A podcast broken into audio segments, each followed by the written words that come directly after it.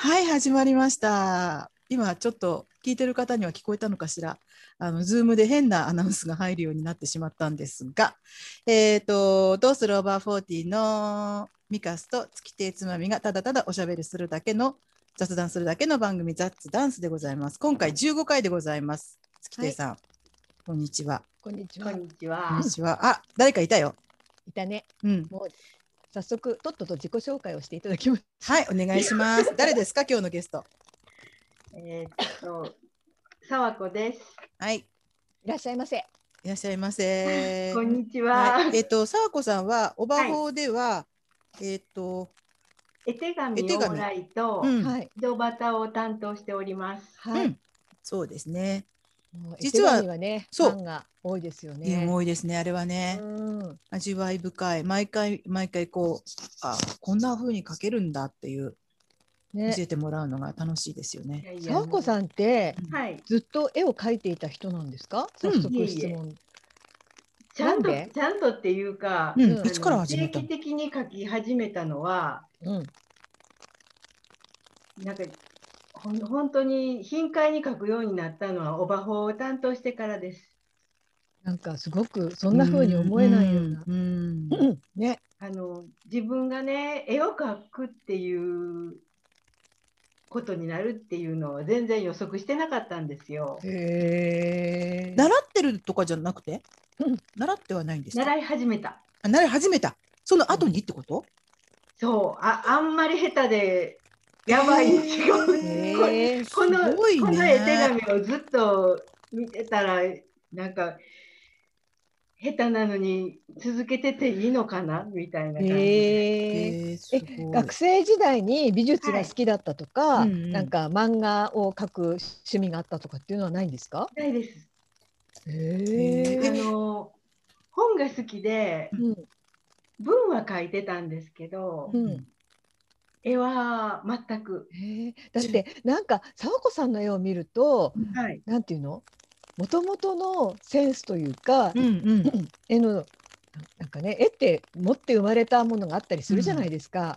いやなんかね褒められたことなかったんですよずっと。へえじゃあなんで絵を描いてみようってそのそもそもの自分がそう思ったきっかけとか絵に入ったきっかけって何なんですか、絵っていうよりねうん、郵便局で絵手紙店をしてたんですよ。はいはい。あでねなんか「はあ」とか見てうて、んなんかはがきになんかこう文章だけじゃなくてうん絵が描い絵がついてたら、うんもらったら嬉しいなと思思ったのが最初です。それで私も描こうって思うところがすごいよね。いやところがすごいよ。すごいこれ上上から目線なんですけど、うん。はい。めちゃくちゃうあうまいなっていう人もいてたらうん。あええ？っていう。あそのエク手紙店で？そうそう。あーそっかそっか。うん。うん。あのなるほど。みんな素人っていうかね、上だ手な人が貼ってあるっていうんじゃなくて、うん。こんなこともできますよみたいなうん。感じで、うん。あのみみんなが書いたのをずらっとこなるほど。う、うん、うん。これやったらできるん違う、みたいな、うん。うん。これでいいのならば。でいい,、うん。いいですよね。それは個人から個人にうん。出すだけですから、うんうん。そう。あでもそういうのって絵手紙店ってなんかこう恐れ多い感じじゃないっていうのはいいですね。うん。いや郵便局になんかこうホワイトボードにうんうん。パパパって貼ってあるだけのすごい、あの展覧会っていうんじゃなくてこんなの発表会的な感じだったんですかね、うんそういう。です。よ。うん。へえでもそれでなんかあの平積みされてたのがうん。小池邦夫さんのあの絵手紙の本を平積みで横で売ってやったんですよね。うん。あそっかそっか。それがうん。ーうんそれで勉強した？い。やそれここれパラパラっと見たら、なんかこの通りかけたらかかけてしまいそうな感じのうん。でなんか持って帰ってきてからよく見たらあの墨書きでサインしてあったんですよ。あ本当のもう手書きのサインがね。そう小池邦夫さんの。本物だったんそれにだ。その最後、なんか最後の方のページに、うん出かけなければ出会わないって書いてあって、おお。なんかこう、ね結構ヒットしたんですよね。うんうんうんうん。クリティカルヒットですか？うん、う んそうなんですよ。おおーと思って。え。それで書くって言ってもね、真似して書こうかなって思ってたところに、友達が習ってて、ーうん。教えてあげるよって言って、う。んなるほどね。うん遊びに行ったらケケーキを出してもらって、手紙を襲われるという、ケーキ食べられるから行ったんだ。ケーキケーキ食べ二鳥一石二鳥。でおしゃべりもできて。そうそうだね。。山頂だね。おしゃべりももできうすごいるもんね。ね、至れり尽くせりでね、へえ。だからどうぞ、うん、勉強してくださいみたいな感じでこううん。あの扉が開いていったような。うん。不思議ですね。なんかね、それまでのうん人生でそういう機会、もしかしたらすすぐそばにあったかもしれないのにね。この今うんこのタイミングだった、そのタイミンそうグだったっていうのは。なんかや書いてみたいってお思わなかったですからね、それまでう。んうんうんすごいね。だけど本当にぜ全然絵と関わることなんて想像もしてなかったって言ったのが郵便局でその絵 絵手紙、ね、発表会じゃなくて絵手紙展をたまたま目にしてでたまたまその先生の本店にして。クオリティでじゃないですか。うん。今今なんかね、もううん。さ子さんすごいなって見るたびに思う。そうですか、うん。絵の技術もそうなんだけど絵うん。ってまあ絵手紙に限らず何を切り取るかあと写真もそうなんだけどうん。何をどう切り取るかっていう能力がないとうん。写真撮っても絵がたとえ技術的にうまくてもうん。つまらない絵になったり写真になったりするじゃないですか。うんそこが私絵の上手な人写真の上手な人ってこう切り取る目っていうのがすごいなと思う。あーこさんなんか食べ物をこう描いてみようとか、ねお花をこう描いてみようとか、美術室にこうみどっかで見学してこれをこう描いてみようっていうのがすごく面白い。ねそういう沢子さんの絵手紙で一番すっごい思うのはすっごい思いっきりがいいっていうの？うんうんうんうん。ねあそうね。のちまちましてなくて、なんかこう恐る恐る描いてるっていう感じじゃない、うん。そこが気持ちいいですよね。あそうですか、ありがとうございます。うん。でもほら、沢子さんってこうおしゃべりしたり会ったりとかこうするとなんていうの？あのちまちましてるとかじゃなくてあの本当におっとりとうん。穏やかなイメージがあるじゃないですか。ね。それに対して絵がなんかうわっともう力強い感じだから余計になんか私たちはそれを知ってるからギャップ萌えなおさら。え沢子さんってどんな子供だったの？ずっと大阪生まれなの、ね。うん。大阪ですね、ずっと。うーん。そっか。ね。同世代だから多分うん。私は東北の本当に田舎で生まれ育ったから沢子さんのその大阪の絶対あれでしょ？万博なんか何回も行ったんじゃないんですか？僕なんかにも言って。言って。るって。ねえ私たちあ私なんかもう遠くて遠くて、テレビでやっとそうですよね。うん。クラスでね1人か2人しか行ってなくてその人たちは万博の時スターでしたよ。ああそれはあそうだね。そうですか。うん、まだ東学北からも行きました。あー。ああそっかそれもね。うん。うん。どうだった？なんかあれですか？やっぱりすごかった？万博って。そあの外国人をあんなにたくさんよくね。身近に見見れるような、うん、うん外国人っていうだけの理由でサインをしてもらったとかよく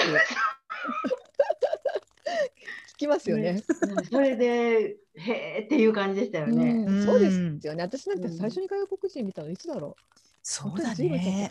うんそれでね、なんか万博行ったら、あの父がやっぱり商売人で、うん。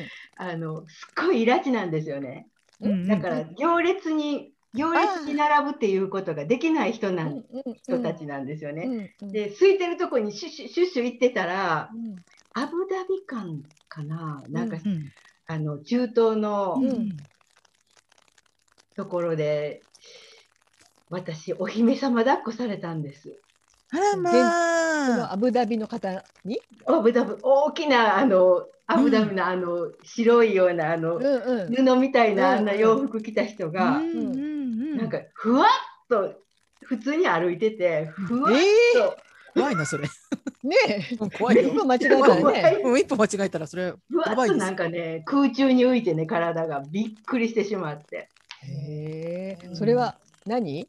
小学校5年生。可愛いからあのサービスでややってあげたみたいなお姫様みたいな感じそうなんでしょうね。うんなんか親親愛の印っていうか。私は今生まれて今までの人生の中でお姫様抱っこって一度もされたことないですよ。ないですよ普通ないですよ。ないですよね。ありますかね？聞いてる方の中私で。今言ってあのないの？って言われたらどうする？ないよ普通。物心ついてからね赤ちゃんの時はまだ別だけど物心まあそれ覚えてないもんね抱っこなんてね。ないですないです。か大人になってからお姫様抱っこされたことある人がいたらぜひツイッターに書き込んでください。お願いします。それはそれでネタになりそうやっかみますから。そうやっかみやっかみますよ。やっかみやっかみ女がやっかみますあので。の人お姫様抱っこされたことあるらしいよ二十歳以降に集中攻撃になりますのでね。言わないでおきます。ねあ言わないああるんだよ。やっな。ぱりさわかんないよね。うん、やっぱり田舎はダメだよね。そうね。あ、ねでも私ほら生まれはね生まれは横浜ですから。いや私はあのそうなん18で東京には出てきましたから。あ、そうですね。私も18から東京出ましたよ。あの美今で香さんって横浜にいらっしゃったんですか？えっとねでもね私はえっと生まれが横浜でえっと多分こう6歳ぐらいまでですかね。で、えっと北関東栃木県に引っ越しました。父の転勤ですね。あそうなんですね。で一応それからはずっともう栃木県が実家という拠点です。就職は東京だったんですか？美香さん。うん、就職もね栃木県です私ね、えーと高校卒業して専門学校で東京に行ってだからあその時はうん、東京に。今ほどあのね交通の便がよくなかったの。今だったらね通えなくもないんですけど、うんうん新宿とかあっちまで一本で行けちゃでうのでもちょっとね。うん、ちょっとね、うんあの長いあ距離なので1年目寮に入って2年目アパート暮らしをしてっていうのはしましたね。ちなみに何系のせん何系のえっ、と音響芸術です。いわゆる、えー、へーとコンサートのあの PA さんってわかりますかね？はいいろんはいはいな音をこう調節するコンサートの、うん多分行くとあの1階のど真ん中ぐらいの機械広げてる人いるんですけど、うんうんうんそういうものとかあとは、えー、とラジオやテレビの録音とか、へそういうものえですね。じゃあ今その当時の学んだことが今何にも生きてないですよ。だからでもみかんさんなんかこうちゃちゃちゃっとそういうなんていうの？私が特別ダメなのかもしれないんですけどズームにしても早いし飲み込みがね、いやすごいいやあの多分わからないので知らないので、それは調べなきゃって思うんですねきっと。うんで今ね幸いほらうんインターネットをこういじくれば何でも大体答えは出てくるじゃないですか。あ、うんそんなこと言っちゃいけないのか何でも答えは出てくるなんて。インターネット、インターネットで得た答えは正解だと思ってはいけないという、ね、そうですね。うん、はいウィキペディアを信用してはいけないと。そうですね。そうウィキペディアをしでもなウィキペディア見ちゃうんだよな。この人何歳っていうの知りたい時そう。芸能人の年知りたいと絶対ウィキペディア。ね、私もクイズノーベル賞を見るとすぐウィキペディそうそうそう。ア。この人何この人ノーベル賞何って。そう。調べちゃうね、ノーベル賞は、うん特にあの4人全員が知らない人だったりするともう神回のような気持ちでも 私なんか朝の4時から調べちゃいますよ。グーグルか。え、あの沢子さんははい。どんなあ学校を卒業してから OL さんになられたんですよね。なんかちらっとお聞きしたことがあって、で、そなんか銀座の和光和光、はい。なんだろうあれ。井戸端のコメント欄かなんかで和光に行ったことがある？仕事で行ったことがあるっておっしゃってませんでした仕事で和光にいらっしゃった？和光？銀座の？いや、はい。え、どんなお仕事されてたんですか？え、わっこ、わっこに。和光の OL さんだったの？あごめんなさいたそんなこといあのあれだね。言ったらダメなの。個人あいいよ情報だったね。あのあれですよ。美香さんなんか積水ハウスの社歌まで歌ってましたからね。あ、そうそうそうそう。そう。積水ハウスの社歌。なんか、大きく膨らむ。ってあれコマーシャルソングだけじゃないですかね？うん。社歌ですか和光の OL さんだったんだ、え和光ってあの銀座の和光の？そう、大阪店なんですあけ、ど。大阪店があるん大阪太陽ですね。いやー素敵。なんかいいところのお嬢様たちが働いてるんだよね。そうだからなんていうの何回もほら万博行ってさアブダビの人にさ お姫様抱っこされてさ南東北と北関東のやっかみ合戦。そうどんどんそれがほらもう長よ花よでさあの音波日傘でさそんなことない。さ花嫁修行の延長でさ、うんでみたいな。君はあの和光でおお働きなさいなんて言われてね。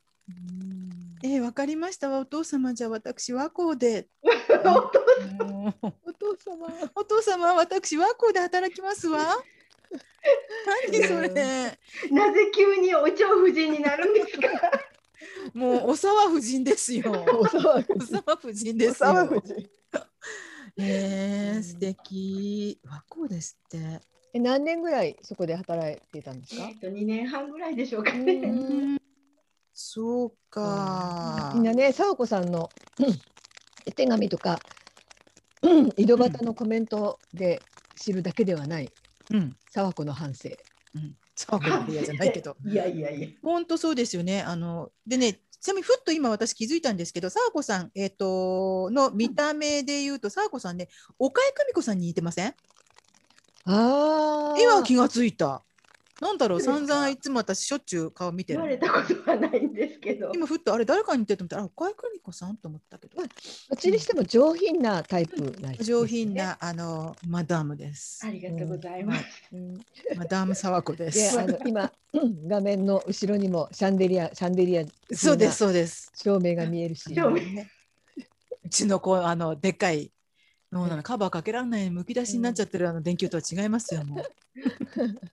素敵なね、うん、シャンデリアと素敵なカーテンがかかっております。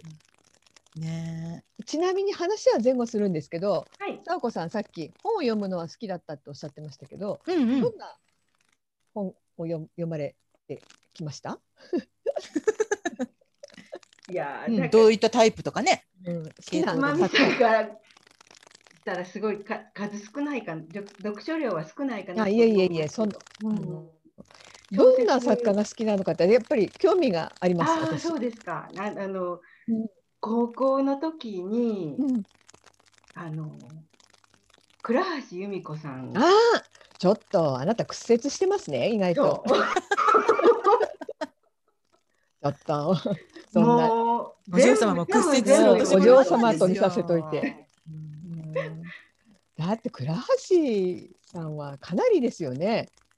かなりですよね、うん。だから全部すごいドハマりしたっていう感じで、え。全部読んで大学の時に新しく出るのも全部読んで、うん。ん。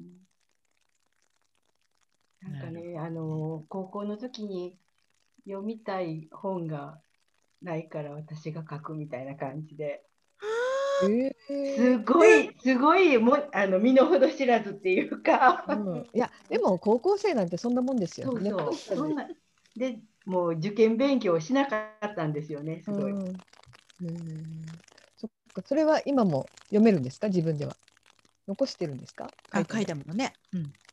実家にあるんですけど、うん捨てたいです。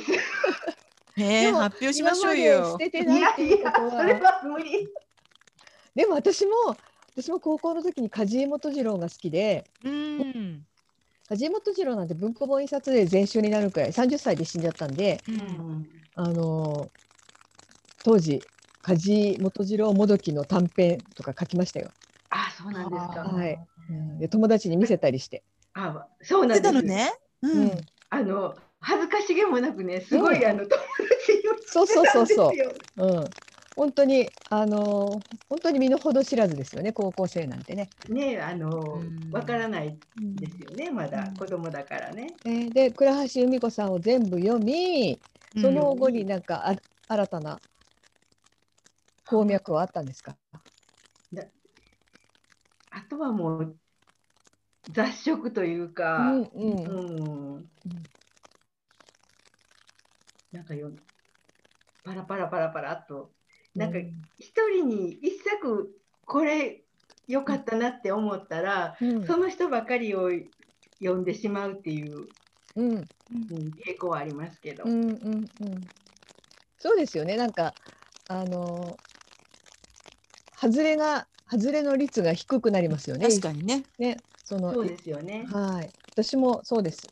一人気にお気に入りが生まれるとその人のバーッと読んで私、つまみさんのブックレビューをすごい参考にしてます。あ、ありがとうございます。そう言ってもらえるとすごい嬉しい。だってほらつまみさんうん。あれやればいいですよね。なんか皆さんからこう私こういうこういうこういう感じなんです。こういう本が読みたいんですって言って、うん。こう選書するみたいな、あーうん。読書相談員みたいなね。そうそうそう。ああ、いいつまみの。なあ。うん。つまみの図書室あの学校ではねよくね面白い本ないって聞かれるうんんですよ、小学生なんて本当にすごいしょっちゅう聞くんですけどやっぱり、うん。じゃああなた今まで何か何面白かったって聞かないと答えようがないというか、そうですよね。あそうですよね。うん。誰かにとって面白い本がその人にとって面白いとは限らないですもんでね。ねこっちにもねちょっとねがっかりさせたくないってうんうんいうこうスケベ心があって 人に選んでもらったけど全然面白くないって思われたくないなみたいなのがそれはちょっと悔しいですよね。うん、そう。ね。その人の本当好みとかその人自身をうん知らないとちょっと難しいかもしれないですよね、読書傾向もそうだでも私もね本当に偏ってて、あのほら本が好きな人ってまんべんなくいっぱい読んでる人もいるんじゃないですか。うん。私は全然そういうタイプではなくてどんなにこうあの有名だったりみんなこれいいよって言っても自分があんまりピンとこないのはの、まあ、コンサートでもそうなんですけど、うんそうそうそう 拒絶するんですこの人拒絶するんですが狭いのに興味のないものは絶対に行かないって言うんです。えさあこさんどじゃあ私がさ、う、うん、あのー、さあこさんにさ、えっ、と誰でもいいんだけど、じゃあ EXILEのコンサートのチケットが当たっちゃって誰も行かないんだけど行かないって誘ったらどうします？行く。ほら、ままゆみさん、あつまみさん絶対行かないってと。りあえず行く。なんで？って、だって興味ないもん。私もう一回聞いていかさんもう一回聞いて私に。えー、じゃあつまみさんあの EXILEのコンサートのチケットが1枚余ってて誰も行かないんですけど一緒に行きません？行くわけないじゃん。ほらねこうなんだよこうなのよそれはそれで潔くていいんだけどねうん。そうなんだ。うん、だってなんかこう、あそうね、もうそれはその話はいいんですけど。ででもさか。でも本はうん。ひ広く読む人ってすごいよいい意味でもうん。良くも悪くもすごいなって思っちゃう。うん。今そののいい意味でも言った時ね、ミカさんのね、眉毛がすごい動いたからね。いい意味でも。動いたのね、いい意すごいよね。味でもはほら悪魔の言葉だからね 私たちね。枕言葉として。いい意味。そうあれうんすごいすごいって褒め言葉とはちょっと違ってなんでそんなにいろんなこうジャンルの幅広い書物をちゃんと読むことが本当にできているのかいっていう感じは、ううん。んあの例えばコンサートとかライブに誘われたならあ、うん。そっかテレビで見てるあの人のだからどんなもんか行ってみようかなぐらいのことはあるじゃないですか。で2時間の我慢というかうん。2時間の楽しみだったらまあ2時間の我慢だ、うん短時間。だけど本を読むって労力はうん。意外とねでダメだな、ね。本って読み始めたらもうあって、うん。あ なんか入り込めないってわかるじゃないですか。うん。なのにいろんなジャンルを私はしっかり読んでますよっていう人間はうん。ウィキペディア同様信用しない方がいいような気ぐらいもしちゃう私。いやどう？ウィキペディア同様。私あの、うん。20年ぐらい前なんですけど本の雑誌で初めてうん。ウェブ本の雑誌っていうのができたんですね。うん。インターネットで。うん。でその時にあの多分広告代理店とか書書店関係のなんかが入ったんですね間に。それですごくその本を売ろうっていう感じのことをいろいろ企画してで新刊採点員っていう仕事をしたんですよ。おあの毎月うん10冊本が家に送られてきて、おで10冊はまあ全部読めないにしても、うん。あのその中から最低6冊ぐらいは読んで感想をアップして星取り表にしてくださいって5段階評価の、それををね1年間やったんですけど私はその自分が選んだ本じゃなくてそのどさって送られてくるうん。ね。うんざっくり採言ってね。点だか、うん。もうそれなりの人たちが選んだ本を読むっていうことがちょっと苦痛になってしまって苦痛だあの人がねこれ読めって。うん。で自分で本って選んで読みたい、まあ、その中には自分も、んあの読みたい本もたくさんあったんですけれども、それが1年間でちょっとあこれ私に向かないなと思ってやめちゃったんですけど、うん。でもその時にその5段階評価にするわけですよ自分が、ね。あの読んだ本を。すごい恐れ多いっていうか上から目線なんですけど。でその時に1っていうのは私はなかったの一一つも。なぜかっていうと、うん。1っていうのは読めないの最後まで。もう私はああこれ読み始めてあこれどうしても私ダメだって思って途中でやめちゃったものが1なんですよ。でもその感想は全て読み終わった本に対してしかできないから私の星は最低が2だ。った最低って言うもう最低とか最高ってこう本に対してね、もうジャッジするのがおこがましいんですけど、でもそれはあの自分で思いましたね。本当に読めないだって自分の好みじゃない本は、だから難しいとかそういうことじゃないですうん、もんね。難しいとかそういうことじゃないですね。うん。もう感覚的な問題だし、そうですよね。私もなんかこう、うん。読み始めて、あ、これもあかんと思ったら、うんうん。あるある。パタンと閉めて終わり。うん。うん。それで本当に。そう。でもそれが誰かの最高である可能性もあるわけで、そうなんでそうなってくると、それを考えると、そうあのつまみさんが言ったようになんかこうい無作為にドンって送られてきた本に点数つけろって言われるのはちょっとある意味乱暴だったりとか、本に対して失礼な感じはしちゃいますよね。うん。苦痛だな確かにそれただもしかしたらそのプロと呼ばれる書評家なりの人たちっていうのはそういうことができなきゃダメなのかなってその時思った。うん。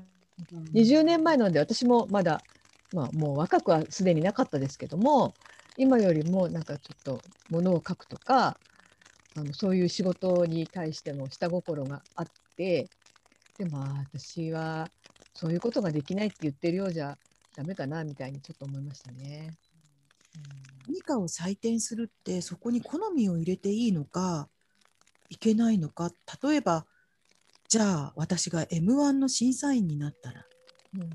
私の好きなお笑いと好きじゃないお笑いっていうのがあるわけですよね。そうしたら絶対そこにねそれがもう本であれお笑いであれ歌であれなんで映画であれうん。好みっていうのが絶対出てくるわけじゃないですか。あれを採点する人たちってどこまでそこを割り切っているのか割り切っていないのか。これは好きこれは嫌いでつけているのか。ねそれともそれは意識しちゃいけない。じゃあどこで判断するのかって。いわゆる審査員っていう人たちってすごいですよね。ねうん、主観難しい。的な判断なんか絶対できないと思いますようんね。でき絶対ない。主観入りますよね。うん入るに対しても。うんねうん、そうだからもう、ね、ういい悪いじゃなくて好き嫌いで言うしかないですよね。そうそうですよね。うんうんそうなの好き嫌いになっちゃうんですよね。そうするとなんか失礼なのかなっても思ってもしまうしね。結局そういうことなんじゃないですか。だって上沼恵美子のうん、好あの寸評とか聞いてると、うん私これ好きとか言うき嫌いって言いますもんねあの人ね。それでいいのか上沼恵美子さんっていうのは大阪ではどんな存在なんですか？あそうそうそう、え関東ではもうほらただお料理作ってるおばちゃんですけど、なんか知らないけど大物らしいけどちょっーとその姿でもなんがわかんないちょっと。鼻につくよね。うんおしゃべりクッキングしてる人だけ。うん。私若い時の前はそそうでもなかったのに、うんうんうんなんでっていう若い時の私子供の頃に見た、うんあの千里マリの漫才はうん。すごいと私うん。子供ながらに思った。たんですよ。であの人たちが解散するとかなんとか言った時に子供ながらにうん。多分もしかしたら初めてまっとうに触れたお笑いだったのかもしれないけど漫才というのはね。あんな怖くなかったよね。うん。なんか本当に頭の回転が速くて早口なんだけど噛まないし、結構面白いお姉さんでしたよ。ね。うん。でスーッとあのいなくなってしばらくしてどの段階で上沼恵美子さんって戻ってきたんでしょうね？戻ってきたっていうかなんごか結婚されてしばらくして？そうですよね。なんか、うんそうだいぶおばさんになってからかな？うんそのそういう間ちょっと抜けてた期間があるけれどもそれを考えてでも、やっぱりお笑いとか漫才の大御所になってしまうんですね。ねえなってしまうというあたりに今私の気持ちがちょっと出ました面。白いって言うても、もう漫才してはれへんしね、一人。うん、そうなの、そうなの人。でやってはるから。うんで、トーク番組の司会とか、うんこう、いろんな人呼んで、こう、転がしてっていう感じやけど。うんある日突然自分の立ち位置というかポジションを自分で決めて私はすごいそれこそ NHK ホールの所有者は自分だぐらいな そうそうそうそう。そういうねキャラを作った感じはし大ますよね。阪城は私のなんとかとかね。それなんかはそうラスボス感が。あるよね。あるよねそうどうどうやってなんとなくねうん、真ん中を知らないからましてやそう関東にいる私たちはそういうほらあの司会やってる番組とかも見る機会がないのであそれこそ本当おしゃべりぐらいなんですよ。そうで。すなんか濃すごくなっていった。ね。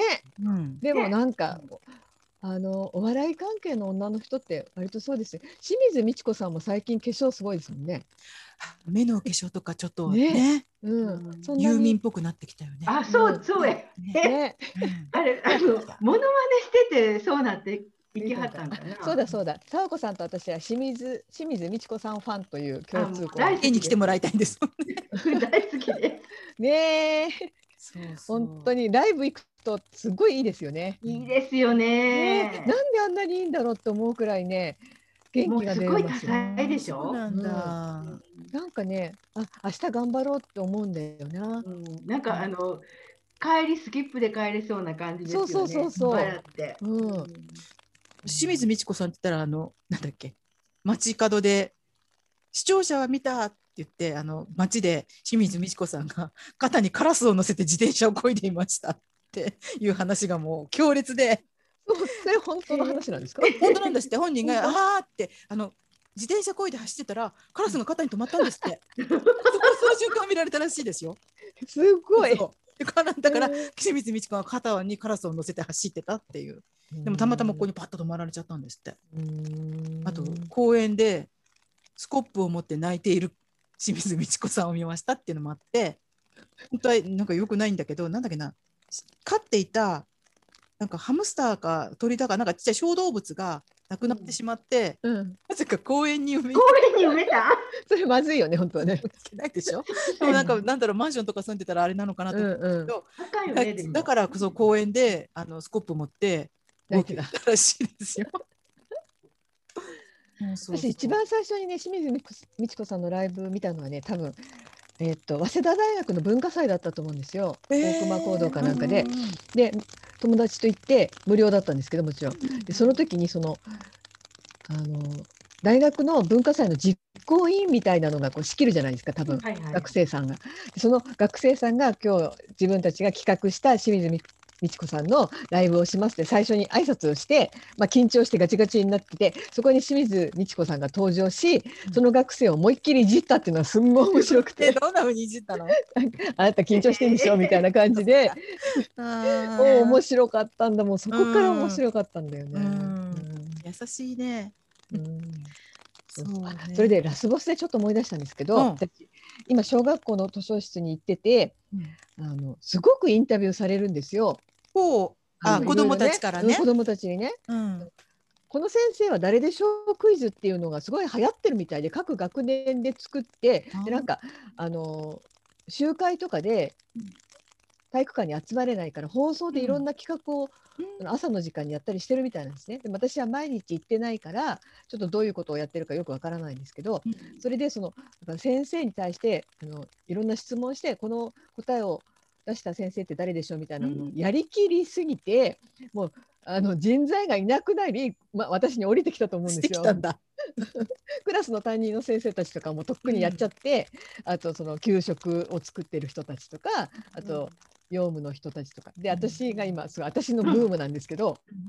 図書室の先生に聞きましたみたいな。で昨日は大抵趣味とか好きな食べ物なんですけど昨日は突然好きなキャラクターはって聞かれたえの。キャラクターみんなどう答える？何を答えたらいの？キャラクターって。ねえ。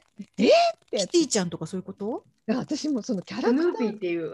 スヌーピーとかねそういうものかな。そうかそうかうん。でキャラク私ター自体がわかんない。私も分かんなくてなんかすごく有名なゲームのキャラクターとか言わなきゃいけない、そんなの私全然知らないし、まあ、最初に言ったのは私今までの人生でキャラクターのこと考えたことないからなんて答えていいか分かんないから例えば誰って言ったんです、うん。うん。そしたらあのうん何でもいいんだけど3年生だったんですけどね、うんうん。何でもいいんだけどドラえもんとかでもいいよって。ああそういうどうん。でもいいよ。うんそうか。えっとふなっしーとかでもいいのかね。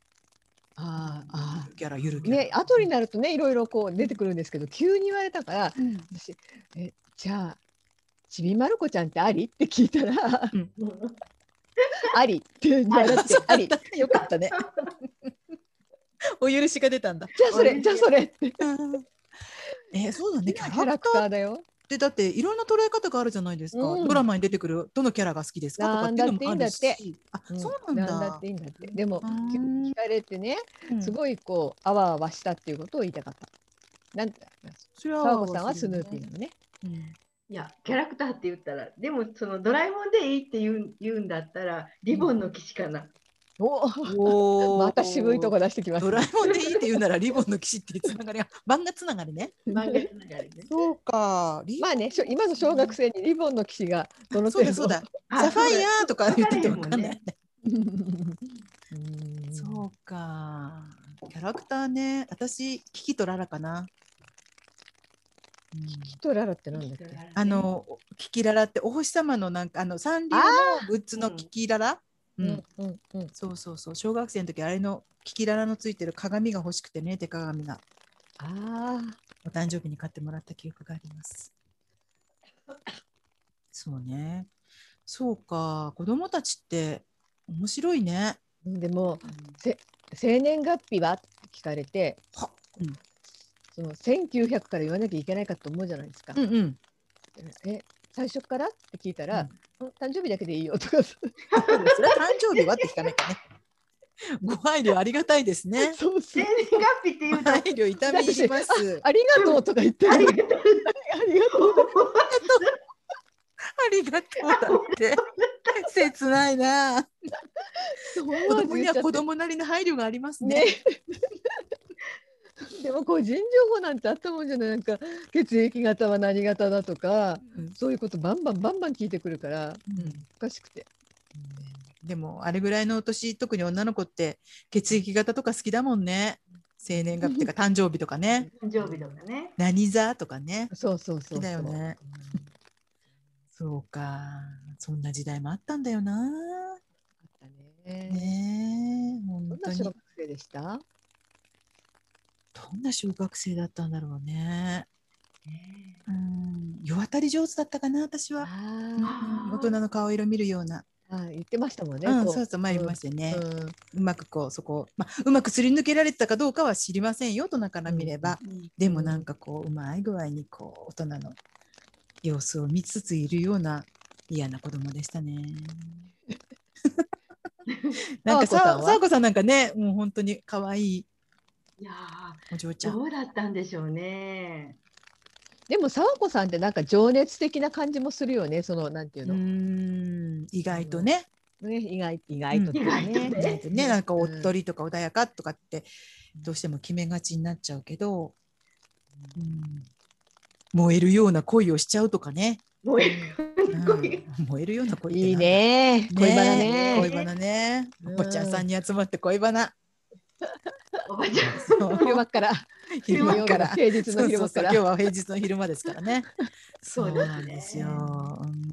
私、小学生の時ってね宿題をすごく早くする子あ供で。うんうんうんうん対局にいる人だ私の。うんあそううん、私しないしない。だらだらす。いつまでもギリギリ。あの夏休みの宿題もその夏の友とかね、うんうんうん。ドリルなんかはうん。3日ぐらいでやっちゃう。うー。んすごい。もう母にごちゃごちゃ言われるのがめんどくさいから。うんだからだけどすっごいなんか雑なやり方でうん。間違いまくってたと思うんですけど、うん。うん。早くにも。うんうんうんなんかえラジオ体操とかちゃんと行ってた？行ったことない。あそう。そうなの、うん。ラジオ体操行ったことないの？そう。なやってなかったん違うかな？えー行ったら最後お菓子もらえるのに。えお菓子なんかもらえなかったよ私。私もらえたよ。なんかノートだった。なんかこんな袋菓子みたいなのとかさ、もらったよ。あの、プリッツかなんかの、あれが、せ宣伝が書いてあるさ、紙ぶら下げていて、ハンコもらうのよね。そうそうそううんそう。うんうんうんうん。私なんか小学校の時に行ったことがなくて、うん。あの子供の小学校の時のあ会ーとかでうん当番でねうんうんうん。ラジオ体操に行くことになって、うん。そうだ、大人必要だものね、うん。韓国の人がね。うん。うん。今はやってないのかな？今どうね。なんかご近所うるさいとか言うのかな？うん。6時ぐらいにほらラジオかけてやるわけじゃない？6え時ー、やってんじゃないやのってるの？最近うちやってるとしたら近所に場所があるんだけどあんま聞かない私が聞こえてないだけあのラジオ体操の最初の始まりの歌っていうのはずっと変わらないんですかね？新しいそう朝も来たそうそう。タンチャンタラランチャンチャンタラランチャンチャンみたいなね。チャンチャラララランチャンチャンチャンチャンチャンってやつね。ね、何にでも使えそうな前奏ですよね。そうそうそうそう。で今日はどこどこへ来ていますみたいなそうそうそうそうねあの地方行くんですよね。うんじゃあまずうんうんはラジオ体操の宝って言ってねうん。新しい朝が来たって歌うんですよね。ななんかあくびしながら行ったな。そうそれでもう一回寝たりなんかしてね。そうそうそうそう。もう一回寝たりするの行くだけとりあえずハンコもらって 体操して帰ってくるの。また寝るけど。うんね。確かにね、夏の朝は気持ちいいんですけどね、そのうん後暑くなるばっかりだからうね。んそうそう。今でこそねもう朝だって暑いけど私たち子供の頃ってもっとねそうそうそう気温が全体的にね低かったから、そうですよね。朝晩はねね、気持ちよかった。そうそう快適でしたよ。夏だってねうん、今ほんとなんか朝から暑いけど、うん。うん。うんうんねそうだよなラジオ体操もね。え、じゃあ、小学校とか中学校の時に好きな芸能人、うん好きだった芸能人。ガロって中学校の時渋っガロが。じゃあ、じゃあ、じゃあ、君とよくだ。じゃあ、じゃあ、の歌しか知らないけど。え、誰？三人とも好きだったの？トミー。誰ト誰がいたの？ミーってあの、ボーカルのボー人カルじゃなくて、ボーカルはマークでだったでしょ？あのこんなメガネかけて。メガネ、トムあれメガネみたいなのかあれマークってでけ。してたっけあの人が歌ってたのマークって言うんでしたっけ、マーク。うんあボーカルはボーカルじゃなかった、マーボーカルはボーカルやね。なんかあの、おじあの一人おじさんみたいなひげ生やしてるでなぜかマークとトミーとボーカルって書いてある。うん、うんトミーって一番しなんかこう地味な人？地味な人。あー。えー、だからね、なんか私割と地味な人が好きみたい。なそうなんだ、うん。あのグループだったらその中で一番、えーあのみんなの注目を集めてない人に行っちゃうみたいなとこえろ。ー、そっかそっかそっか。ううん。んガロか。タヌキントリオならよっちゃんみたいな。ちょっとちょっと違うなちょっと違う、うん。わかるね。うーん。っていう感じ。うん。そうね。たぬきんとのゆっちゃんか。でも好きだった芸能人でガロっていうのなんか初めて聞いた気がする。うん。ね、うん。えーでもガロ初め、て聞いた？うん。うん、ガロはもちろん有名でしたけどもちろん知ってますよね。うん。あの今振り返ってみたいな後々振り返ってそうだからで中学生ぐらいですよね、うんガロが。うんうんあと私と沢子さんが高校の時とかってベイシティローラーズとかすごくああ、私好きだった、好きだった、ねベースローラーズね。高校休んでコンサートに行ってた人とかいたよ。あの東北にも来たんですよあ、そうなの？すごい。郡山。郡山にうん。ベイシティローラーズ。ねえねパッドが好きだったな。パットね、可愛かった、可愛い子ちゃんあーうんパッドマーク。私名なん前ドラムの人がちょっとゴリラっぽい感じで。あいい。そうそうそうわかるわかるわかる。名前は出てこないけど。名前出てこないけど出てね。こないわかるわかるわかえる。この間あのボーカルの人亡くなったでしょ？うんうんうん。ね。イヤンほら名前も出てこないの。ほらイヤンエリックエリックエリック。あエリックだ。えエリック違うか？エリック？ベイシティローラーズは人気があったなとは思ってたけど自分的にはピンとこなかったから。ね原田真二とかさツイストとか。ああ原田真二ね私もそう言ったわ。芋づる的にこう、うん記憶が呼び覚まされるのが、うんローラーズのローラーだかわからないけどローラーゲームっていうのがあったね。あったあった 東京ボンバーズ。東京ボンバーズね東京ボンバーズ。なんとかごいなんか英子よかったじゃないね。ね。一緒にセットで覚え出されちゃう、うんうんうんうん。そうだローラーゲームってあったあった。うんちょっと格闘技の要素もあってね。そうそうそうそうそう、うんなんか音がすごかったよね。こうテレビバーガーってね。あれなんか誰かが何周回れるかっていうあれなんでしょで、ま、回れないように邪魔をするっていうああ、私なんかルールもわかんないままだから途中で滑ってきた人をバーンって肘打ちして倒したりとかってなるわけ、今さ、あオリンピックでねショートトラックってあるじゃないですか、スケートの。あるあるある、あれもさ、ちょっとあれ見ると思い出す。あのローラー。あ確かにね。ローラーゲームね、うん。ローラーゲームってあった。なんかちょっとそれこそまた可愛い子ちゃん選手みたいにいたじゃないですか。小泉なんとかっていう。いた男の子の可愛い子。なんかな、うん。なんか私その辺ねがもうまだら記憶だな。うん、私もでもローラーゲームって短かったよね。うんあっという間に終わったよね。なんかで多分テレね、テレが東あたりでやってたんじゃないかしらっていう感じの。ねえ、うん。ボーリングもまあそうだったのかもしれないけど、うん。中山律子さんとかうんうん、須田佳代子さんとかね。うん。流行りましたね。うん爽やか律子さん。私の中ではね、おばあちゃん家の前のボーリング場が焼けた時点で終わったんだ そっけかそっか。もうあの時点で封印だね。ボーリング終わった。ボーリングは。私たちのその前のボーリング場が焼けたんだ。焼けたね。そううんだ。で川村のじいさんのネタもね。川村のじいさんのネタも掘り下げなきゃいけないですよね。そうだそうだ。そっか。昭和ガロねガロね。ミカさんは誰が好きだったんだっけ？桃井ちゃん、あ、桃井ちゃん私ね、小学生ぐらいの頃はね、小学校高学年ぐらいの頃ね、相崎真也が好きだった。かわいい意外。意外。意外。なんかあんな、なよなよした。なよなよっていうか、わうんそう、ああの、ちょっとさ、んの好みじゃないと思った。うん、ちょっとこうね、へえ。ノーベル賞によく出るよ。よね。あ、そう、私その回に当たってない。もう何回も出てるよ。あ、そう。うん。相崎真也もう結構なお年でしょ？六十二三かな。うわー。でもね、なんかイメイメージっていうかね、あの、うん。変わらないの。声もうん。全く変わらないし、ちょっとあの、うん。細いというかね、うん。男の人っぽくない。太っちゃったけど、うん、なんかイメージはそのままですね。話し方とかうん。声とそうそうそうそう。かすごくね。ね。うん。え、ええ、相崎同じよね。真也か意外だな。そう、相崎真也好きだったな。ううん。ん。みんなガロとか相崎真也とか、なんか意外ですね、お二人とも。そうああとあの頃だったらやっぱり御三家で秀樹ひろみ五郎誰だった？私誰でもなかったな。私も誰でもなかったな。私も誰でもなかったわ。なんだよ。なんで？みんながギャーギャーあのなんで？私はってすごいこう三人をいたね。うんそうだねだ。けど誰でもなかったな。そうね。え、じゃあ、つまみさんは？私もね好き、な芸能人って。男の芸能人ってあんまりなかったんですよ。うんはいでも私原田真二は曲がすごく斬新で、うん、斬新だったね。あのちょっと興味があった。うん、私、外、えっ、とね、代々木公園だってなくて、どこだっけな、ああの辺りで、えっ、と、フジテレビが主催した毎年夏にうん。何組か歌手をこう招いてうん、やるライブがあるんですけど、はい。それ、屋外で、野外でね、うん。うん、それ、原田真二見に行きましたよ。うーん、その時に一緒に、一緒にっていうか、あの、出てたのが、吉川晃司の出たて。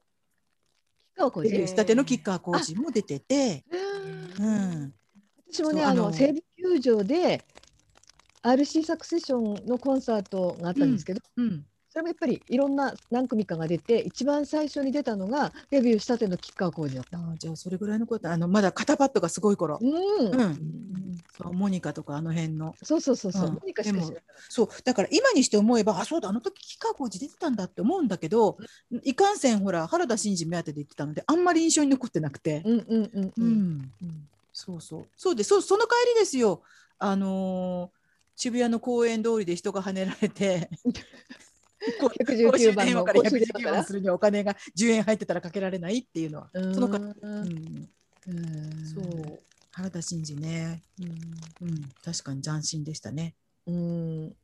なんか3曲ぐらいこう同時ぐらいうにん。シングルを出して、うん。3曲とも曲調が全然違っていて、でもやっぱりなんかこううん、独特のその原田真多分原田真二の雰囲気があってそうあそう。人なんかすごいと思ったんだけどなんかそのうちあんまり出なくなっちゃった、いなくなっちゃいましたね。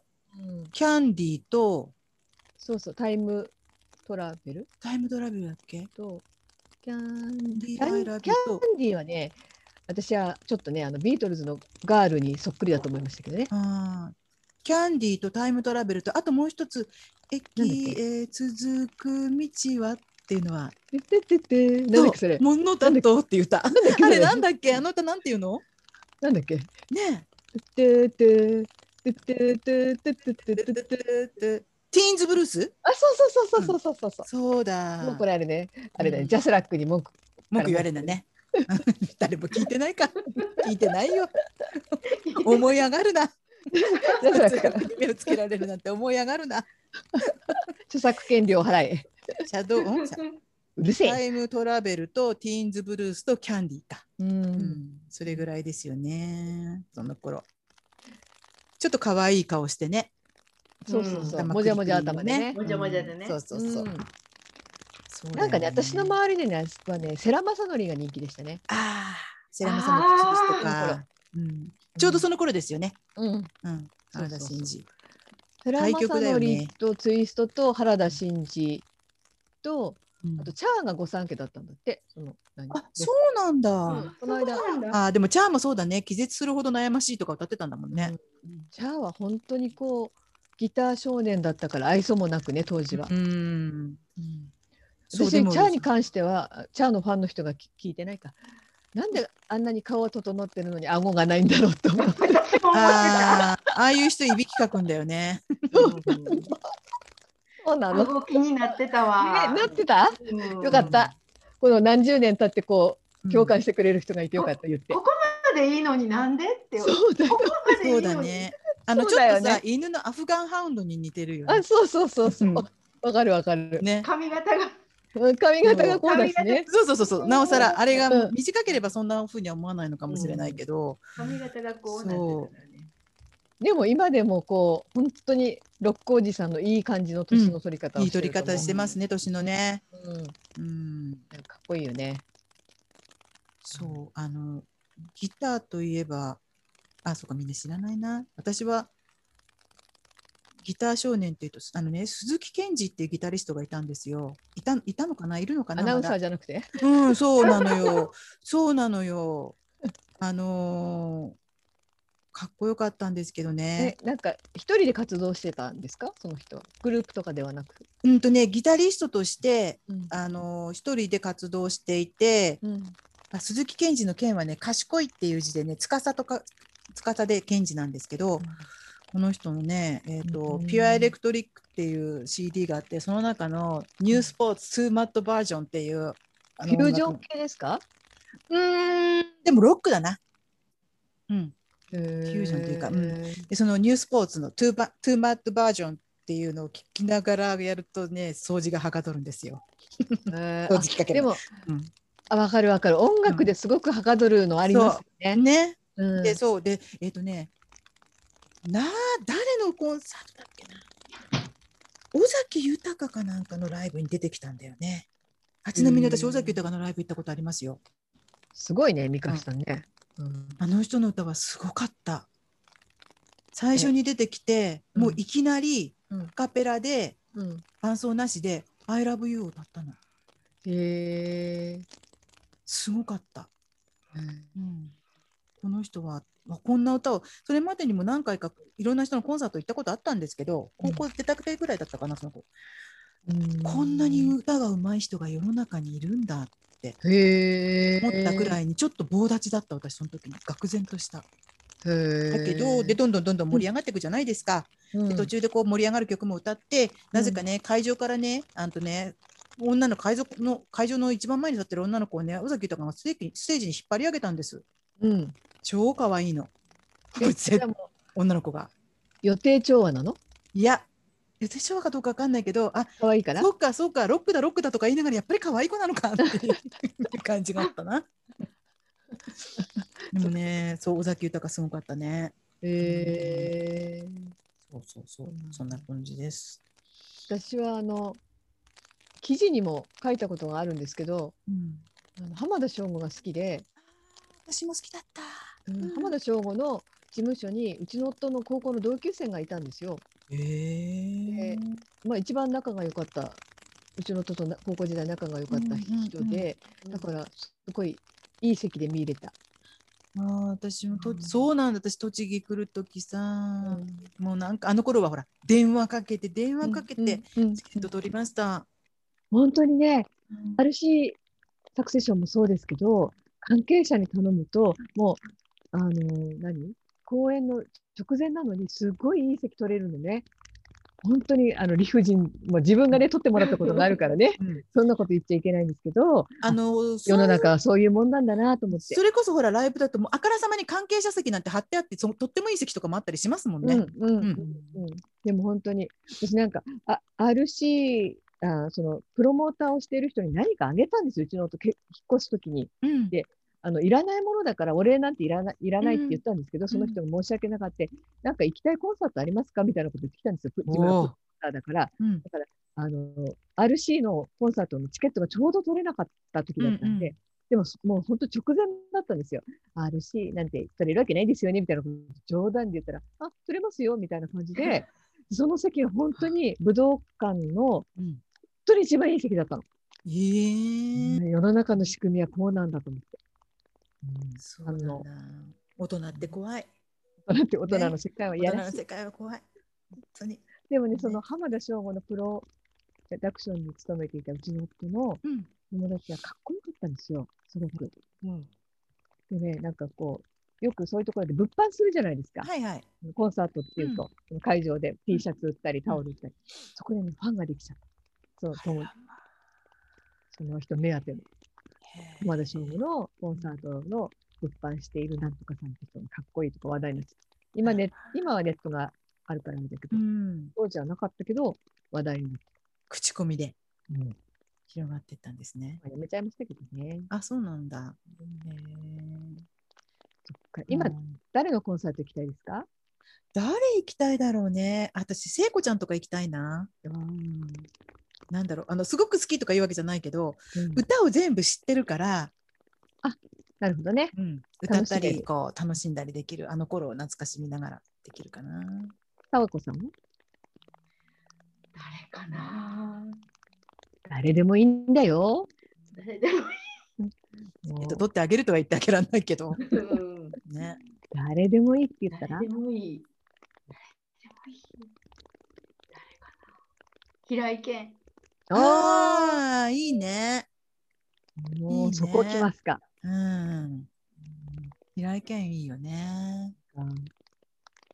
最近の平井堅見てないけど、なんか一時どんどん野生味が増しましたよね。うん、そうですよねう。ん。ねあの、平井堅ので、すね、全然。うん何人だかわかんないですよねうんうんあの人本当にあの、日本人なのかな。ね、すごい彫りの深い顔して。ね。ねねでうん声はあんななんかこうね、そうそうそう、もうすごい綺麗な声で。うんそう、でもあの、平井堅の、えっ、と、なんだっけ？なんて言ったっけ、あの歌。知らないんでしょ？って歌知ってます？古い歌？うん、歌、割とここ数年ぐらいの歌。あ、じゃあ知らない。そっか。私は even if で終わってますよ。知らないんでしょ？あ、でも2018年だ。知らない。うん、知らないです聞いてみてください。すごい闇の深い歌なんだけど、私 大好きなの。闇が深そうですよね、ちょっとうんね。ねそうあのポップスターとか聞くと結構こう可愛かったりするんだけど、うんでもねあの知らないんでしょってすごい歌。あの私もなんかあの人の昔のもう本当にもっと10年以上前の曲を聴いて、あこの人なんか屈折してうん、かなりどちらかった人だって思った記憶がある。そう怖い。あの何かのねドラマの主題歌だったんですよね。うん、であのそうそうそう。私意地悪多分なんだろういじめられたりするのかしらね。そのちょっと弱い子が実はあ私あなたには私なんて見えてないんでしょ？って私のことなんて知らないでしょ？って。で私なんていなきゃいいんでしょ？って言って最後にあなたに笑いかけては心で何度も殺してるって。怖い。怖い。怖い。怖い。え知らないんでしょ？タワコさんは平井堅なんで？平井堅なの？いや色っぽいから？あー色っぽいね。色っぽいから？どうやろね。いや声が好きかな。うん、ううんんかなんか大人っぽいこう魅力がアダルトな魅力がありますよね。うん、艶っぽいというかうんうん。ね声が。なんかでもなんか一番新しいので持ってるのが2016年ぐらいのアルバムで、うんうん結構あのそう色色気ネタというか、うんうん。おう。ん、結構エロい歌詞も多いですよね。あるあるある。エロいのがたくさん入ってる。でエロモードだったんだね、うん。その頃の平井堅は。うん。それであんまり買わなくなっちゃったっていう。かそうなんだ。ちょっとあのか家で聞けないみたいな。ちょっとえー、ちょっとなぁと思って、あそうそうそうそう。うん。あの結構エロ系多いですよね。うん。うん。そうですよねうんなるほど。そうか。なかなかライブもね、ねまだまだね、以前のようにはいつ戻るのかどうかもわからないけど。うん。そうですよねう。ん。やっぱりね生で行きたいですよね。確かに。やっぱりね無観客で配信でとかってまあないよりはファンの人にとってはいいんだろうけれどでもね、うん。やっぱりそういうの配信で家で見てると、途中でそれこそあちょっと飲み物持ってこようとかねちょっとトイレ行こうじゃないけれど、そういうこうとかね。のうんそうそうそうもう。ちゃんと聞かなくなっちゃうよね。うん。と思うんだよね。ね。うんでも本当コンサートとかあコンサートはまあちょっと動いたりこう一緒に歌ったり発散するものがあるからいいけど映画とかだと本当トイレのことが気になっちゃうよね映画館に行くと。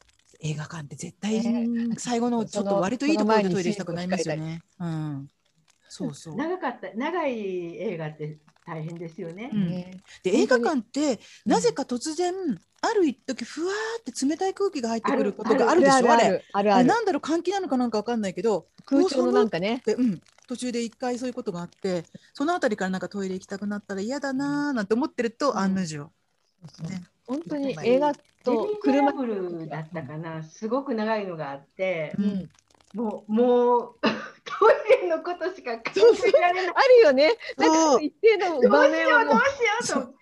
あーでもいつのタイミング行こう行こう行こうと思ってああもうさっき行けばよかったとかそう上の空なんだよね。上の空もうこんなんだったらさそっんな映画館で見るならなんか家で DVD の方が良かったかしらとか思って。き でもね映画館で見る映画ってねどんなにまあダサくって言っちゃいけないけどどんなにこうあつまあんまりだったなと思う映画でもやっぱり映画館の大きいスクリーンで見るとあの映画館で見るっていう雰囲気がね、なんかこう見も知らない人たちと一緒に、うん。こう感情を共有するっていうのも楽しいですよね。そうそうそう。私なんかすごい昔ゴーストバスターズを見に行った時に、うん。もう映画館中が大爆笑とかするじゃないですか盛り上がって、あうん。なんかこの雰囲気が楽しいってすごい思った。そうそれが楽しいのよね。大きい映画映画館だったんで。うんそうそう。でもねカナダに行った時にね映画館ってやっぱ見るとみんな笑うしあとねなんかこう、うん。掛け声かけたりするんですよ向こうの人って。うんうん。であとはあの本当にいい映画だとあのエンディングロールのところでさ最後のところでみんなこう拍手したりとかね。あるのであ何回かあるね。終わった時みんな拍手した。そう。でなんかと隣のこうあの頃からこうマルチいいくつか劇場がこうスクリーンがある中で隣の劇場からなんか拍手とか聞こえてきたりすると、あー。隣の劇場な隣のスクリーン何やってるとか言って、うんあれででも割とほら日本の人たちってこう静かにあの、真面目にちゃんと見るじゃないですか。うんね、うんうん。まあまあ今ほらコロナだからあれだけどうん。なんかもうちょっとみんなね笑ったりとか。うん。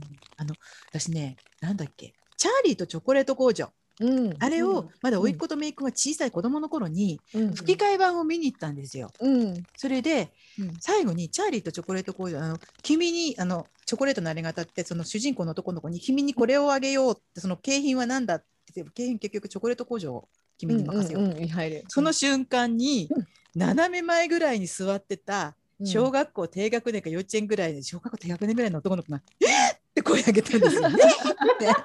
いいね。それがもう心洗われるね。それがもう楽しくて、ううん。わうん子供面白いと思って。大人だったらまあその時に「えあー」とか思っても別に何も言わないんだろうけど「うんうん。いやー」って声を上げたんですよね、うん前の男の子が。うん。これが映画館の醍醐味よねと思いながら、うんプラス子供の醍醐味よねって思いながら、うんうん、なんかでもまあそね。ねそういうちょちょっとだけ共感こう共感し合ってるんだろうなっていう感じは、まあ、うん。映画館で見るのも、見るのがやっぱりうん映画って面白いし、うん。ライブなんかもそういうところですよね。うん。まあ、今はあんまりね声上げちゃいけないっていうからあれだけど。私名画座でうん。レイダースをさ見た時おー。もうだからもう何年も経ってからなんですけど、最後拍手だった。今最後にみんなが映画館で拍手した映画って何だったっけなと思ってたんですけど、うん。レイダース。多分多分そこにレイダースを見に来た人たちうん。は初めてじゃないと思うんですよ、うん。もう何度目かのレイダースなんだけど、うん。もう映画館でまたレイダースが見れたし。あの映画の魅力もあって、うん。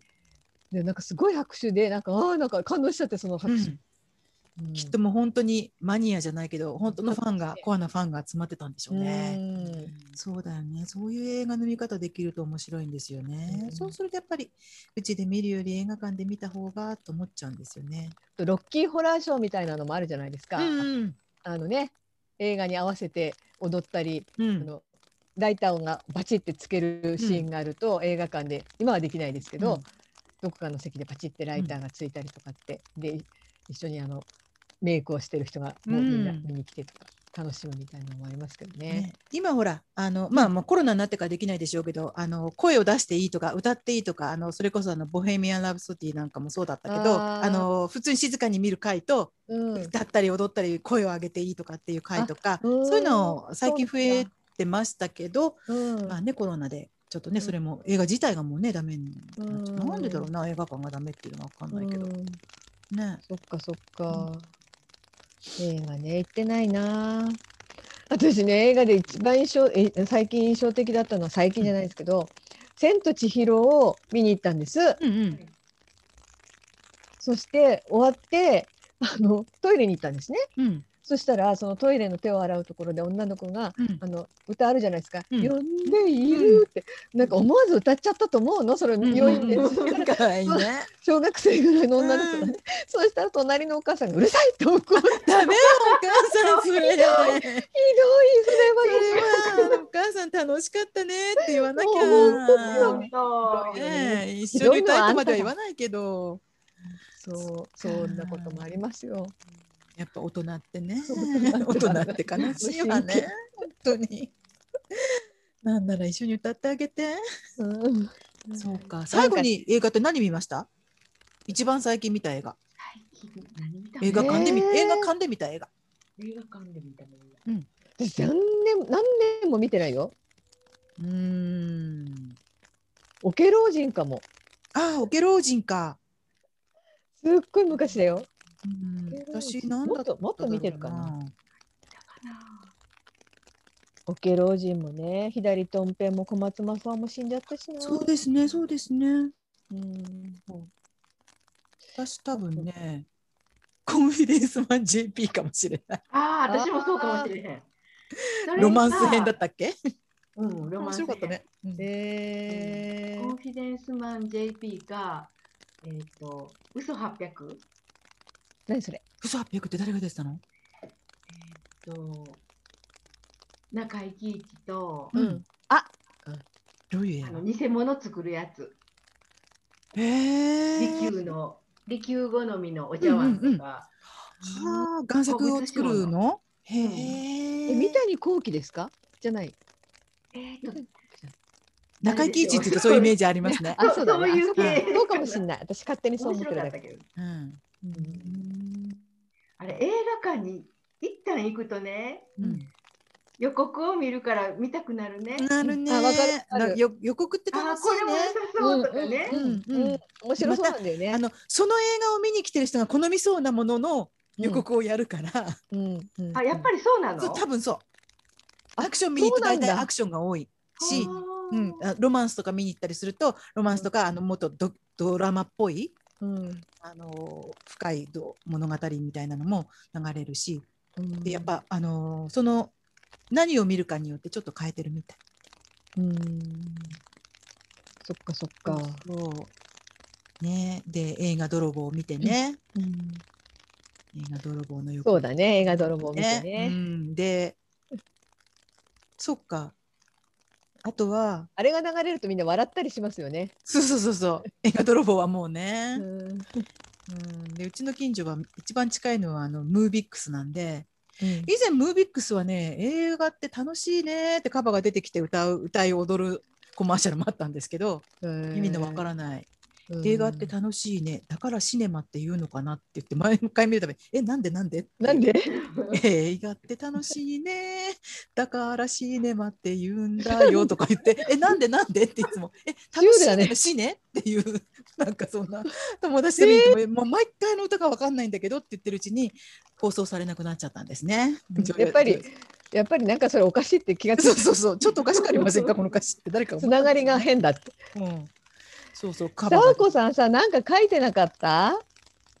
今、さっき、今、話しながら。映画泥棒。映画泥棒。映画泥棒。そっか、そっか、そっか。なんか私なんかミカスさんと私の顔でも書いてんのかな？って。この人はそういうことをやりますからね。やりのけます、ね、そうなの、そうなの。疑っちゃった。本当すごいよね。子供の頃、学生時代の落書きっていうかね。うん、あのそうそうそう。内職というか、別のことをする勉強以外の。パラパラ漫画作ってましたよ。あのただ走るだけのやつ。私ほらこの原画もう映りにくいんだよね、人じゃないと原画持ってるもん。うん、ああ昔ズームやった時のね。うんうんうんうんうん。さあこさんのよ本当に伸び伸びしてますよね。うん、本当ですか？元気。あのー、伸び伸びしない生活をしてるんですけど。なんと答えたらよろしいやら。発散させてるのかもしれない。はい、でもそれは、ね、私もありますよ。なんかこう自分のね、あの、確かに、うん、思い切れないから文章ではちょっとはっちゃけたくなるとかね、ありますよね。それはありますよ。でもね、それでこう発散する場所があるのはまあ、素晴らしいことではないと。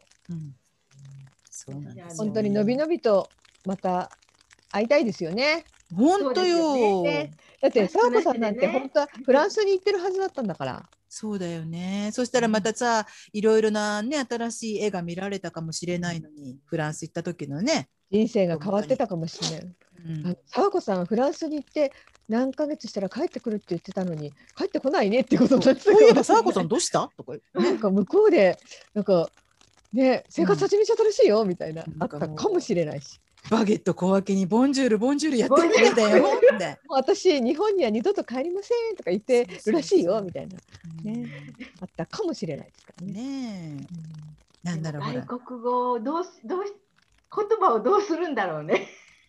でもそれはほら今スマホさえあればなんとかなっあそうかそうかそうかそうか。そうですよ。じゃなければもうちょっと奮発してポケトークでも買ってください。はい。あれすごいから。あそうなんだ。うん。あの電気屋さんの店先であ3万ぐらいするのかなでも、うん、でも店先でちょっとあの展示されてたんで、うん、試しにいろいろやってみたらもう結構正しくあの日本語から英語も英語から日本語もやってくれるからもちろんいろんな言語が入ってると思うんでフランス語とか、ね、中国語韓国語ドイツ語いろいろやってくれるんじゃないですか。なかなか語学力がつかないですね、じゃあね、そんな便利そうね、それに甘えちゃうとね、うん、それをうまくお勉強に利用できる人だったらいいけれどもね。うんね、なかなかね。あ、さあこさん、宿題忘れないでね。はい。午前中、さあこさん、授業だったんです。あ、そうなんだ。そうです。私の生徒なんです、私。そう、私先生なんです。なので。いいですね。ね本当ね、いつかね、またそれこそまあ旅行もそうですけど、少なくともね、オバフォーメンバーでまたどっかで集まれるとか。うんねだって、ね、で沢子さん、あ、でも、あれか。沢子さんと美香さんは一緒にメンバーになったんでしたっけ？そうそうそうそう、同期の桜ですね。そうです。沢子さんはその前からすごくコメントをくださったりして。あの父かか子の旧旧父かか子で。そうそうそう私レギュラーというかずっと本当に本当に本当にあの三人目のメンバーっていう感じで。嬉しかった。あのあの内容はすごいもうま毎回ヒットでした。あありがとうもうねあの特に話をするようなことでもないようなところを狙ってテーマにしてあのどうでもいい話。す隅っこちょこちょこっていうのがとても気持ちよかった。そっか、うん。どうでもいい話って一番楽しいんだよね。そうだね。ね、うん、雑談もそうなんだけど、うん、雑談楽しいもんね。雑談楽しい楽しい。うんまた呼んでくださいね。うんもうぜひぜぜひひ。もうあれでしょ、さわこさん、いざあのここに収録に参加したら、なんてことなかったでしょ、うん最初緊張するとか言うんだよね。そう。うん、あのカリーナさんでさえ緊張する緊張するって言ったね。なんかね、あの言っちゃいけないことを言ってしまったらどうしようとか、それ、そうねあそこをカットまあねする、カットとか編集する能力がないからさ。だからもう本当にもうバキュンとかピーとかね。そう入れられない。そうだね。ねうんだからねうん、タブーヌがちょっとね。なんか最初はそんなことを考えつつもだんだんなんかどうでもよくなってくる みんなそうだよ、みんなそうだよ。何を話した？ら、いやいや、何をって別にって。いやもう思い出せませんね。本うん、そうだ実証そうなんですよ何話した。か覚えない覚えてうんないでしょ？でこの録音がアップされて自分で聞くじゃないですかなんかすごい新鮮な気持ちで聞けるんですよ。本当他人事で聞けますから、あのはい、一粒で二度美味しいじゃないけどね。ねこう喋ってる当人は喋って楽しくて、また聞いて面白いってういう。んねもう本感当に自分のためにやってますね。そうそうそうそう。うん誰のためでもない。もういいんですよ。何事も自分のためにもうやるしかないの。あ、そうですよね。そ本当ですよう。。もう人のためなんかどうでもいいよ。もうね、追い先短いんだからさ。そう。明はい日死ぬかもしれないんだよ。そうですよ。うん一寸先は闇ですものね、つまみさん。先は夢ですから、うんまだ一寸先が一寸先というか今が見えるうちに好き勝手なことをやりましょう。そうだね。今見えてるうちに動きましょうよ。明日見えなくなるかもしれないんだもん。ね。コロナってだってね、こんなことになると思ってなかったんだもんね。はい、みーちゃん来た。おやつの時 おやつの時間なのねね。三時過ぎだから。そっかそっか。じゃあね、だいこの辺でじゃあ終わりにしましょうか。また、さあこさん、はいまたぜひ参加してください。はいはいよろしくお願いします。ありがとうございました。はい、それでは最後はもうおなじみ、月亭つまみさんの一言でお別れしたいと思います。どうぞ。あなたは後ろシティを知っていますか？知らない。では さようなら。さようなら。ありがとうございましたありがとうございました。